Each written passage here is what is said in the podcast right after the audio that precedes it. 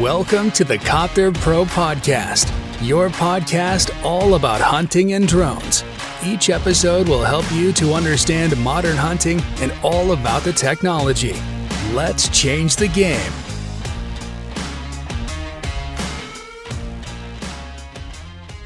Herzlich willkommen zur neuen Podcast-Folge hier bei Copter Pro. Euer Alex, euer Kidsretter hier von Copter Pro. Heute zum Thema Mythos Maisjagd. So macht man seine Maisjagd erfolgreicher, Teil 1. Es wird nämlich eine zweiteilige Podcast-Folge.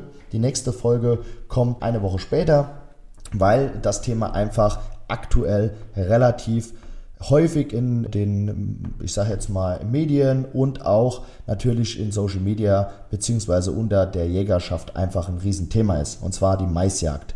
Jetzt stellt euch mal vor, wie die Maisjagd jahrelang praktiziert wurde. Da weiß ja keiner, ob das wirklich falsch war oder richtig war. Es ist auf jeden Fall schon einiges passiert, sowohl positiv als auch negativ. Ich will auch hier keine Pro-Werbung für Drohnen machen, obwohl sie wirklich ein guter Begleiter sind, um so eine Maisjagd effektiv zu gestalten. Aber jetzt stellt euch vor, ihr seid über einem Maisfeld wie in einem Stadion und habt einen Kommentator, der eben mal sieht, wie sich das Wild wirklich verhält. Und zwar in verschiedenen Situationen und über mehrere Jahre beobachtet. Es gab ja vorher niemand, der von oben geguckt hat. Ich meine, da hat jeder Schütze was erzählt und der eine hat gesagt, die Sauen sind da ab, der Hundeführer hat gesagt, da müssen noch Sauen stecken. Im Endeffekt äh, hat die Drohne jetzt mal wirklich Aufschluss oder äh, gibt mal Aufschlüsse über das Verhalten des Wildes in Maisfeldern, in Maisschlägen. So, also zum Thema Maisjagd. Wie kann man eine Maisjagd effektiv gestalten? Natürlich ist eine Drohne ein super Hilfsmittel, einfach um zu sagen, sind überhaupt Sauen drin, sind keine Sauen drin. Das funktioniert auch super bei hohen sommerlichen Temperaturen, ich sage mal bis 30 Grad. Wir fliegen trotzdem morgens, weil es dann einfach schneller geht. So, also, ich habe jetzt ein Feld gefunden, wo Sauen drin sind. Ich habe quasi kürzester Zeit ein Ausschlussverfahren gemacht, in welchem Feld lohnt es sich überhaupt, Hundeführer, Schützen, äh, Hundeführer ähm, quasi mit Hund reinzuschicken und Schützen abzustellen, diesen ganzen organisatorischen Aufwand zu betreiben, obwohl keine Sauen drin sind oder eben keine jagdbaren Sauen oder eben Wild, dass wir an dem Tag, wie zum Beispiel Rotwild einfach oder Dammwild, was auch immer, nicht bejagen wollen. So, jetzt stellt euch die Sicht als Kommentator vor. Der Kommentator von oben sieht ja, wie sich Wild, beziehungsweise wir sehen ja, wie sich Wild verhält. Dazu haben wir auch einen Fachbericht in der letzten Ausgabe der Wild- und Hund-Zeitschrift geschrieben. Und ja, da geht's einfach auch darum, einfach mal eine Fachexpertise zu geben, was die Drohne zeigt.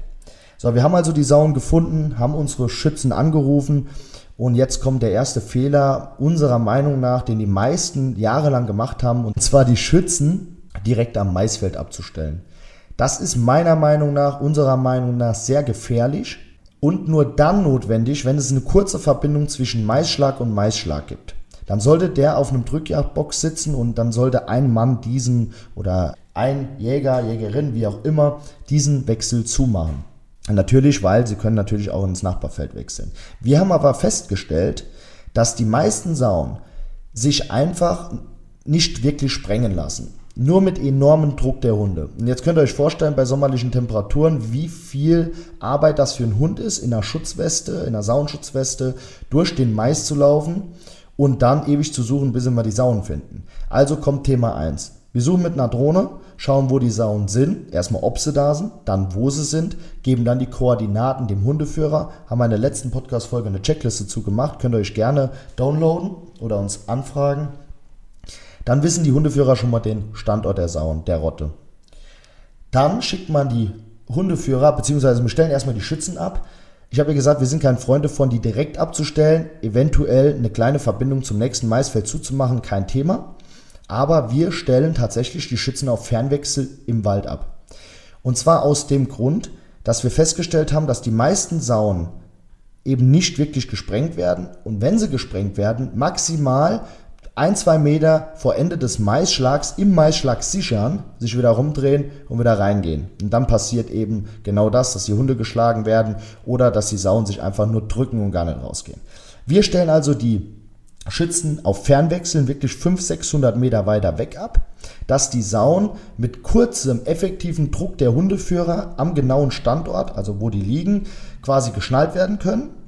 und die Sauen rausgehen und in einem Satz quasi den Mais verlassen und in den Bestand wechseln. Problem ist natürlich, die verlassen den Mais, da geben die erstmal richtig Gas, bis sie im Bestand sind und dann stoppen die meistens. Also nicht ganz stoppen, aber sie werden auf jeden Fall nicht mehr hochflüchtig, sondern relativ ruhig. So, und sortieren sich erstmal. Und genau dann sind wir ja auf den Fernwechseln und sehen dann quasi, ähm, was ist es für eine Rotte. Wir schießen nicht auf hochflüchtige Sauen, nicht die erste, die rauskommt, dann die zweite, die rauskommt, was auch eine führende Bache sein kann. Das sehen wir erstens mal mit der Drohne, sondern wir sehen ruhig auf dem Fernwechsel Sauen, können sie ansprechen und schießen auf relativ langsam laufende Sauen, sage ich jetzt mal, oder la langsam anwechselnde Sauen. Das hört man meistens dann, kurz nachdem die Hunde geschnallt worden sind, dauert so fünf Minuten und dann hört man die Salven im Wald. Was natürlich super ist, weil dann der Jagderfolg einfach enorm größer ist. Und es wird nicht alle 10 Meter einer Mais abgestellt, was auch noch gefährlich ist, weil der eine dreht sich dann wieder rum und zieht durch die ganze Schützenkette, gefühlt mit dem Gewehr, auch wenn er höher steht, sondern jeder hat seinen Stand, sein eingewiesenes Schutzfeld. Also nochmal zum Schutz der Hunde. Ich habe ja eben gesagt, die Sauen wechseln bis zwei Meter. Wir haben das wirklich beobachtet. Wenn die nicht wirklich mit 100% Druck gesprengt werden und die Schützen wirklich auf Fernwechsel im Wald stehen, dann gehen die Sauen bis zwei Meter vor Ende des Mais, bleiben stehen, sichern, drehen sich rum und bleiben einfach im Mais stehen. Man sieht sie nicht, man hört sie. Problem ist dabei folgendes.